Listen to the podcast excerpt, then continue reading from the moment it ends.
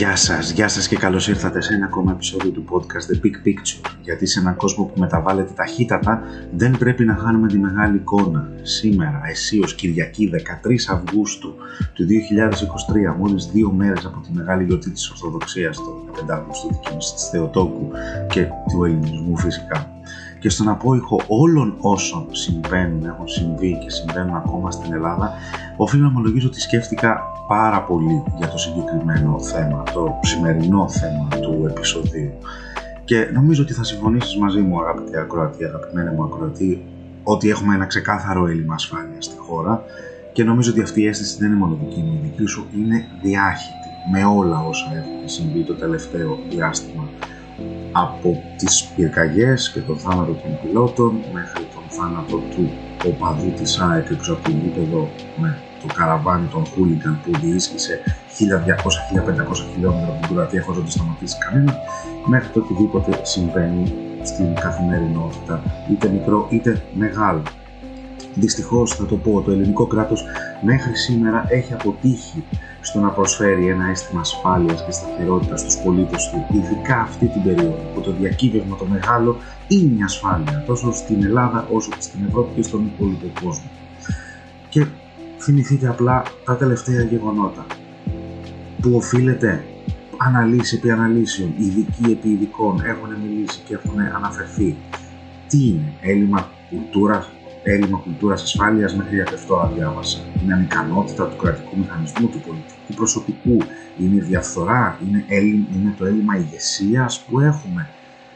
Και από αυτό το τελευταίο, θα πω ορμόμενο και γενικά από την ποιότητα του πολιτικού μας προσωπικού, η οποία με έχει απασχολήσει πάρα πολύ το τελευταίο διάστημα, και ξαναλέω και το τονίζω, δεν θέλω να εστιάσω ούτε σε πολιτικό φορό, ούτε σε παράταξη, ούτε σε χρώμα, ούτε σε τίποτα. Γενικά θα μιλήσω για το πολιτικό προσωπικό.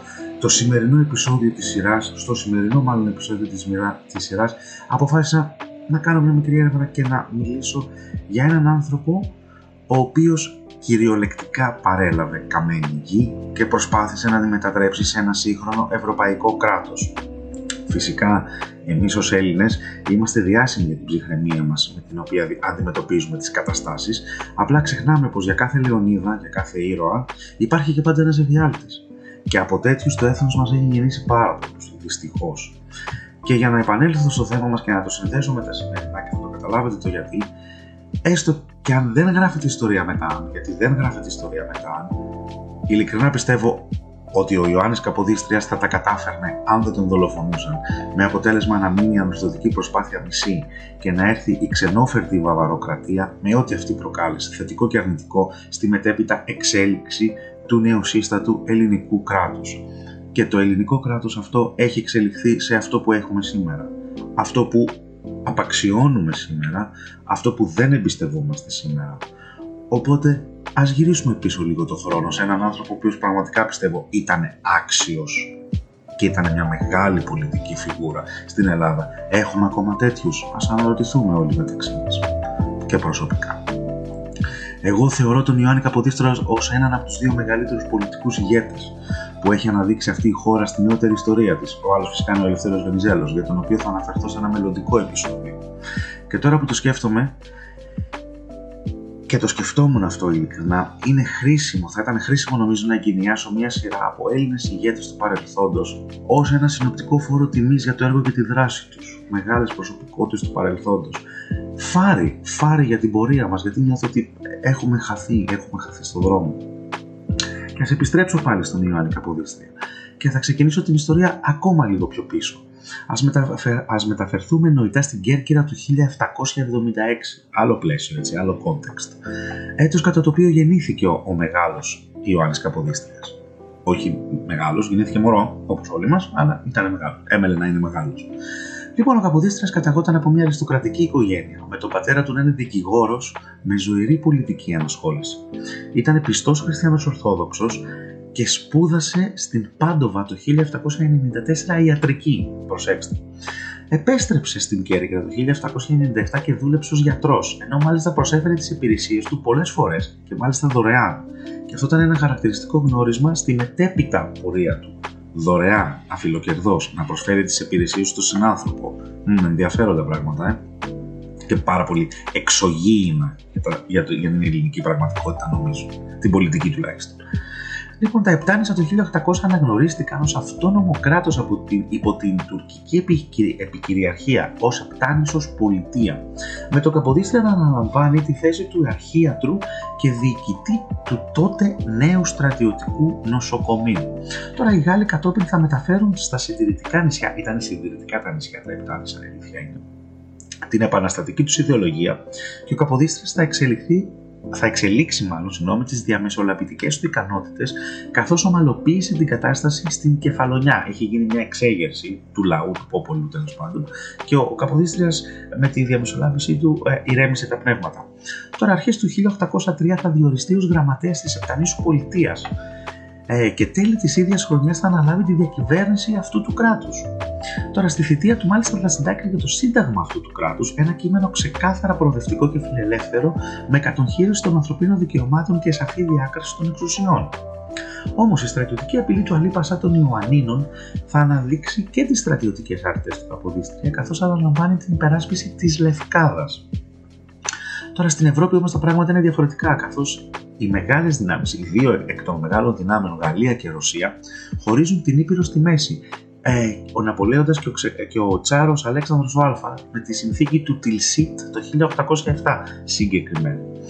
Το επόμενο έτος, ο Ρώσος Υπουργός Εξωτερικών θα καλέσει επίσημα τον Καποδίστρια να ενταχθεί στο διπλωματικό σώμα της Ρωσίας. Και πράγματι το 1809 ο Ιωάννης Καποδίστριας διορίζεται ως σύμβουλος επικρατείας ενταγμένος στο τμήμα εξωτερικών υποθέσεων της Ρωσίας. Από εκεί και πέρα η άνοδο του θα είναι εκρηκτική, καθώς δύο χρόνια μετά το, 2000, το 1811 προφανώς, θα διοριστεί από τον αυτοκράτορα της Ρωσίας ως γραμματέας της ρωσικής πρεσβείας στη Βιέννη και τον επόμενο χρόνο, 1812, στο Βουκουρέστι ως διευθυντής της γραμματείας του διπλωματικού τμήματος του Ναβάργου Τσιτσαγκόφ. Τώρα το 1814, δύο χρόνια αργότερα, θα αναλάβει την υπόθεση Ελβετία. Προσέξτε, να σας πω κάτι που ίσως δεν το ξέρετε. Οι Ελβετοί οφείλουν πολύ στο κράτος τους, στο σημερινό κράτος τη Ελβετική Ομοσπονδία, στον Καποδίστρια και γι' αυτό τον σέβονται πάρα πολύ και τιμούν τη μνήμη του. Τώρα, στο πλαίσιο όμως αυτό, η Ελβετία θα έπρεπε να παραμείνει ουδέτερη και μακριά από τη γαλλική κατοχή. Ο Καποδίστριας τι έκανε, γιατί του οφείλουν τόσο σεβασμό οι Ελβετοί και ουσιαστικά το ίδιο το κράτος; Ο Καποδίστριας ίδρυσε και οργάνωσε την Ελβετική Ομοσπονδία και μάλιστα αυτή η οργάνωση αποτελεί σήμερα τη βάση του Ελβετικού πολιτεύματος, ακόμα και σήμερα. Το 1814 θα συμμετέχει στο συνέδριο της Βιέννης, όπου παράλληλα θα βοηθήσει την ίδρυση της φιλόμουσου εταιρείας που θα παρήχε ελληνική παιδεία. Την επόμενη χρονιά, το 1815, ο Καποδίστρας θα συμμετάσχει στο Παρίσι, στο Παρίσι όπου αποφασίστηκε το μέλλον της ιτημένης Ναπολεόντιας Γαλλίας, η οποία έτυχε με πρωτοβουλία του ήπιας μεταχείρισης από τους νικητές, γιατί έχει σημασία του πώς συμπεριφέρεσαι στον ιτημένο. Τώρα, ο Τσάρος μετά το Παρίσι τον διόρισε γραμματέα της Αυτοκρατορίας, δηλαδή Υπουργό Εξωτερικών της Ρωσίας, όπως μάθαμε και στο σχολείο. Αλλά βλέπετε η πορεία του ποια ήταν. Εντυπωσιακή πριν καν ξεκινήσει η Ελληνική Επανάσταση, έτσι. Το 1819 θα αρχίσει να αναμειγνύεται περισσότερο με την ελληνική υπόθεση, καθώς θα συναντηθεί αρκετές φορές με μέλη της φιλικής εταιρείας στην Αγία Πετρούπολη.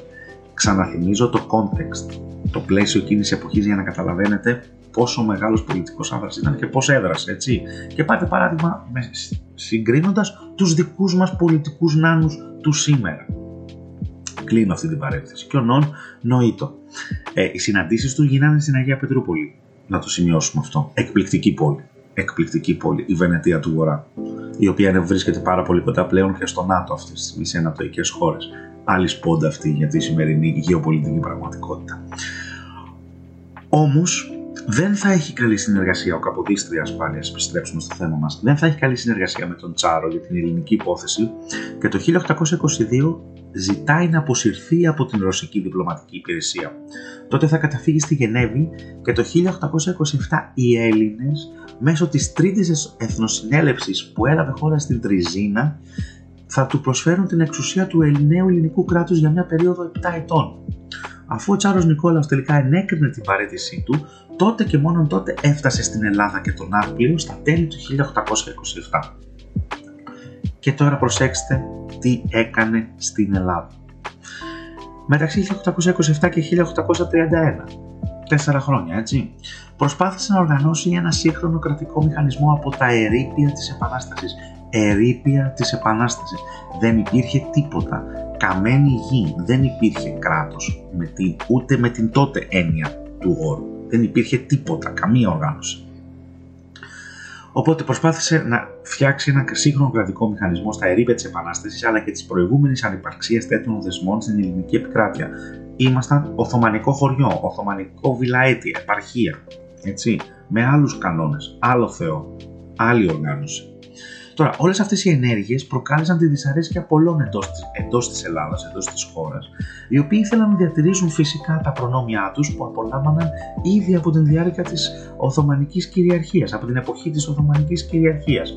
Το αποτέλεσμα αυτής της έκρημνης κατάστασης οδήγησε στις αρχές του 1831 στην πρώτη επανάσταση εναντίον του κυβερνήτη στη Μάνη. Τότε η κυβέρνηση έθεσε υπό υποτήρηση στον άπλιο τους Κωνσταντίνου και Γεώργιο Μαυρομιχάλη. Όμως η κατάσταση γινόταν ολοένα και πιο τεταμένη και φτάσαμε στο πρωινό της Κυριακής 27 Σεπτέμβριου του 1831. Τότε ο Καποδίστριας πήγαινε στον Άντο Αγίου Σπυρίδωνου και συνάντησε τους Γεώργιο και Κωνσταντίνο Μαυρομιχάλη, οι οποίοι αφού τον χαιρέτησαν, τον πυροβόλησαν στην είσοδο της Εκκλησίας, με, με αποτέλεσμα ο κυβερνήτης να αφήσει την τελευταία του πνοή. Και με αυτόν τον τρόπο η Ελλάδα έχασε μια εξέχουσα προσωπικότητα που γνώριζε πάρα πολύ καλά τις διεθνείς και ευρωπαϊκές ισορροπίες και προσπαθούσε με τα πενιχρά μέσα που διέθετε να οργανώσει μια πρώτη κρατική οντότητα στην ταλαιπωρημένη Ελλάδα. Δεν ήταν έτοιμη η Ελλάδα για αυτά τα πράγματα. Κακά τα ψέματα. Τώρα, για να πετύχει αυτό το τιτάνιο έργο και να μετατρέψει την Ελλάδα από μια καθυστερημένη Οθωμανική επαρχία σε ένα σύγχρονο ευρωπαϊκό κράτος κατά τα πρότυπα τα ευρωπαϊκά τότε, που ακόμα και τώρα είναι το ζητούμενο ο εξευρωπαϊσμός μας, η σύγκλησή μας με την ανεπτυγμένη Δύση, έπρεπε εκ των πραγμάτων να συγκεντρώσει την εξουσία στα χέρια του. Κατά το πρώτο διάστημα της θητείας του το πέτυχε, καθώς όλες οι δυνάμεις του τόπου ήταν στο πλευρό του. Έτσι κατόρθωσε να επιβάλλει εσωτερική ειρήνη, να καταπολεμήσει την εκτεταμένη ληστεία, να οργανώσει κάπως την διοίκηση και να λειτουργήσει ο κρατικός μηχανισμός. Επίσης, να ληφθεί μέρημνα για τους φτωχούς, τα ορφανά και τις αγωνιστές επανάστασης. Προσέξτε τώρα τι έκανε ο άνθρωπος, έτσι. Προτεραιότητα του Καποδίστρια ήταν η οριστική εκδίωξη των Τουρκοαιγυπτίων ώστε να εξασφαλίσει κάτι το δυνατόν ευρύτερα σύνορα για το νεοσύστατο ελληνικό κράτος. Τώρα καταλαβαίνετε για τι challenges, καταλαβαίνετε για τι προκλήσεις μιλάμε, είχε να αντιμετωπίσει ο άνθρωπος έτσι. Για να δείτε οι πολιτικοί ηγέτες, να δείτε βεληνικές πολιτικού ηγέτη. Ποιος από, τους, από, από το σήμερα θα μπορούσε να ζήσει. Άμα τραβήξω μια τέτοια παράλληλο, έτσι αφαίρετα εγώ τώρα στο podcast μου, είναι ότι θέλω λέω. Αλλά ποιος θα μπορούσε σήμερα να σταθεί σε μια τέτοια κατάσταση, μπορείτε να μου πείτε. Ειλικρινά, χωρίς κομματικές παροπίδες και χωρίς τίποτα, μπορείτε να μου πείτε. Γιατί εγώ νομίζω ότι δεν θα μπορούσε κανένας. Απολύτως κανένας. Τώρα, η κριτική των αντιπάλων του εστίασε στην απολυταρχία, στο απολυταρχικό στυλ διακυβέρνησης του Καποδίστρια και στο γεγονός ότι δεν έχει προσφέρει σύνταγμα στην Ελλάδα. Όμως, ειλικρινά, το 1828 η Ελλάδα δεν είχε άλλα κι άλλα. Πόσο πραγματικά έτοιμη ήταν για ένα σύνταγμα; Και δεν είμαι κατά του συντάγματος έτσι, προς Θεού. Αλλά πρώτα πρέπει να χτίσουμε τη βάση, την οργάνωση και μετά να προχωρήσουμε στα υπόλοιπα. Έτσι θεωρώ εγώ τουλάχιστον κατά τα μου γνώμη. Τώρα, και θεωρώ ότι εκείνη και προσωπική μου γνώμη ότι η Ελλάδα τότε είχε περισσότερο πιεστικά προβλήματα όπως προανέφερα να λύσει ώστε να ασχοληθεί με το Σύνταγμα. Και μιλάμε για το 1828 έτσι με τους Τούρκους και τους Αιγυπτίους ακόμα να μην έχουν αποχωρήσει από την, από την νέα ελληνική επικράτεια, από το νέο ελληνικό κράτος που ήταν πάρα πολύ μικρό, μικροσκοπικό κράτος έτσι Τώρα παράλληλα ο κυβερνήτης έδωσε βάση και σε ένα άλλο κέριο ζήτημα, αυτό της αναδιανομής των γεών αλλά και της στοιχειώδη οργάνωσης της παιδείας. Πολύ αντέδρασαν. Πάρα πολύ αντέδρασαν. Ξέρετε γιατί; Γιατί έβλεπαν τις ελπίδες τους για ένα καλύτερο αύριο να διαψεύδονται. Η μικρή φτωχή Ελλάδα, που ήταν επίσης χρεωμένη στο λαιμό με τα επαναστατικά δάνεια, δεν μπορούσε να προσφέρει μια καλύτερη πραγματικότητα για τους κατοίκους της στα πρώτα της βήματα. Αναδείχθηκαν με αυτόν τον τρόπο άλλη πόλη, νέη πόλη εξουσίας. Και ήρθαν σε αντιπαράθεση με τους παραδοσιακούς. Και βάλτε και στην εξίσωση την δράση των μεγάλων δυνάμεων που ήθελαν μια Ελλάδα προτεκτοράτο της δικής τους κυβέρνησης, της εκάστοτε δικής τους κυβέρνησης. Οπότε καταλαβαίνετε πώς αυτή η καινούργια δυναμική που ήρθε να εφαρμόσει ο Καποδίστριας, πώς λειτουργήσε με την παραδοσιακή, με την ελίτ, με την καθιερωμένη ελίτ και πόσο πολύ αντέδρασε τότε η καθιερωμένη ελίτ με τη βοήθεια των ξένων. Τώρα όλα αυτά, όλο αυτό το συνοθήλευμα, όλο αυτό συνέβαλε στη δημιουργία εντάσεων, οι οποίες οδήγησαν σε ακραία περιστατικά, με φυσικά αποκορύφωνα τη δολοφονία του κυβερνήτη. Ακόμα και να σκεφτούμε την πιθανότητα να ήταν ένας ξένος δάκτυλος, γιατί πολλά έχουν υποθεί. Δεν θέλω να μείνω όπω αυτή τη συνωμοσιολογία. Ποιος τον έβαλε, οι Άγγλοι, οι Γάλλοι, οι Ρώσοι, οποιοδήποτε άλλος. Δεν πάβει η Ελλάδα να έχασε ένα πολύτιμο κεφάλαιο σε μια κρίσιμη στιγμή για την πορεία του νέου ελληνικού κράτους. Τότε θα μπαίναν τα θεμέλια. Προσπάθησε αλλά δεν πρόλαβε να βάλει τα θεμέλια. Και επιτρέψτε μου να τραβήξω τη γραμμή με το σήμερα, αυτά είναι τα αποτελέσματα ακόμα και σήμερα. Υπήρξαν πολιτικοί άνδρες που πραγματικά ήταν μεγάλου βεληνικούς για την Ελλάδα, αλλά δεν μπορούσε η Ελλάδα. Δεν, δεν, απλά δεν. Τρώμε τα, τρώει τα παιδιά της. Θέλουμε τη διαφθορά, θέλουμε τη μετριότητα, θέλουμε να βολέψουμε τα δικά μας παιδιά και δεν βλέπουμε πέρα από την μύτη μας, δεν βλέπουμε στα επόμενα 50, στα 50, στα επόμενα 10, 20, 30, 40 χρόνια. Αυτό είναι το πρόβλημα το δικό μου και αυτό βλέπω να συμβαίνει. Τώρα η ιστορία, την ιστορία πάνω κάτω την ξέρουμε, έδειξε πόσο μεγάλη απώλεια ήταν και η, η, πόσο μεγάλη απώλεια ήταν η δολοφονία του Ιωάννη Καποδίστρια, έτσι, πόσο μεγάλη απώλεια ήταν αυτό που, έγινε, που συνέβη, που η Ελλάδα απόλυσε τον Ιωάννη Καποδίστρια, τον κυβερνήτη και από αυτά τα πολιτικά πάθη πόσο έχουμε πληρώσει ένα λαό στην ιστορία μας. Και πάμε στο σήμερα πάλι. Και ξαναρωτάω, ποιος είναι η ηγέτης. Ποιοι είναι οι ηγέτες του σήμερα που μπορούν να τραβήξουν το καράβι σε μια δύσκολη συγκυρία; Όχι τόσο όσο εκείνοι, δεν μπορούμε να συγκρίνουμε για ιστορικές περιόδους, αυτό είναι δεδομένο. Αλλά ποιοι είναι σήμερα αυτοί που μπορούν να προσφέρουν; Να ξαναχτιστεί αυτή η σχέση εμπιστοσύνης του Έλληνα με το κράτος του, που ήταν προβληματική από τότε. Από τότε ήταν προβληματική. Από τότε. Από την δολοφονία του πρώτου κυβερνήτη που προσπάθησε πραγματικά τι να κάνει. Από εκεί ξεκινάνε όλα. Τόσο πίσω χρειάζεται να πάμε και εμείς, ας πω ότι ακόμα και πιο πίσω. Και με αυτό θα ήθελα να κλείσω. Το ξέρω ότι ξαναλέω ότι δεν είναι το συγκεκριμένο podcast ένα δημοσιογραφικό podcast, οπότε δεν μπορώ να ακολουθώ και να σχολιάζω επακριβώς την επικαιρότητα, αλλά δεν μπορώ και από την άλλη να μένω αμέτωχος. Και γι' αυτό το λόγο αποφάσισα να μιλήσω με αυτόν τον τρόπο για την, για την επικαιρότητα και για το έλλειμμα ασφάλειας που ξαναλέω θεωρώ ότι υπάρχει στην Ελλάδα, απασχολεί τους Έλληνες πολίτες και δυστυχώς το πολιτικό μας προσωπικό είναι κατώτερο των περιστάσεων για μία ακόμα φορά και δεν με ενδιαφέρει ποια είναι η κυβέρνηση και ποια είναι η αντιπολίτευση, αντιπολίτευση όπως και να ήταν τα ίδια πράγματα θα έλεγα. Δυστυχώς με αυτά που συμβαίνουν γύρω μας. Ίσως ξαναβρεθεί κάποιος Ιωάννης Καποδίστριας.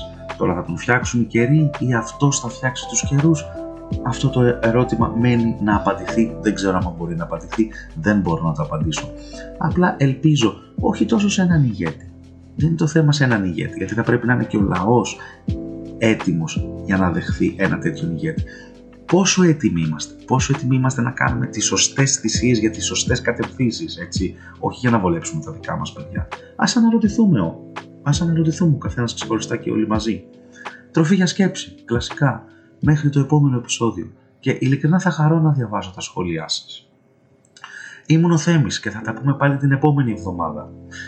Και να ακούτε podcast, παιδιά, αγαπημένοι ακροατές, να ακούτε podcast, γιατί έχω ανακαλύψει και εγώ πάρα πολλά διαμαντάκια που κυκλοφορούν εκεί έξω. Υπάρχει κόσμος που κουράζεται για να φτιάχνει αυτά τα podcast και αξίζουν την προσοχή μας. Έτσι, συνάδελφε, ε, Common Sense Diaries, ε, Αναστασία Θανασούλα, αξίζουν την προσοχή μας. Και για το δικό μας, ειδικά για το δικό μας, μην ξεχνάς, αν σου αρέσει αυτή η σειρά των επεισοδίων και σε ενδιαφέρουν οι διεθνείς εξελίξεις, κάνε ένα follow το podcast στο Instagram. Είναι The Big Picture Podcast με κάτω παύλες ανάμεσα στις λέξεις. Θα μας βρεις και σε άλλα social media, όπως στο Facebook. Και αν θες να μας υποστηρίξεις μπορείς να το κάνεις μέσω της επίσημης ιστοσελίδας μας αλλά και στο Patreon, στο The Big Picture Podcast. Γεια και χαρά σας και προσοχή πάντοτε στη μεγάλη εικόνα. Θα τα πούμε την επόμενη εβδομάδα. Γεια σας.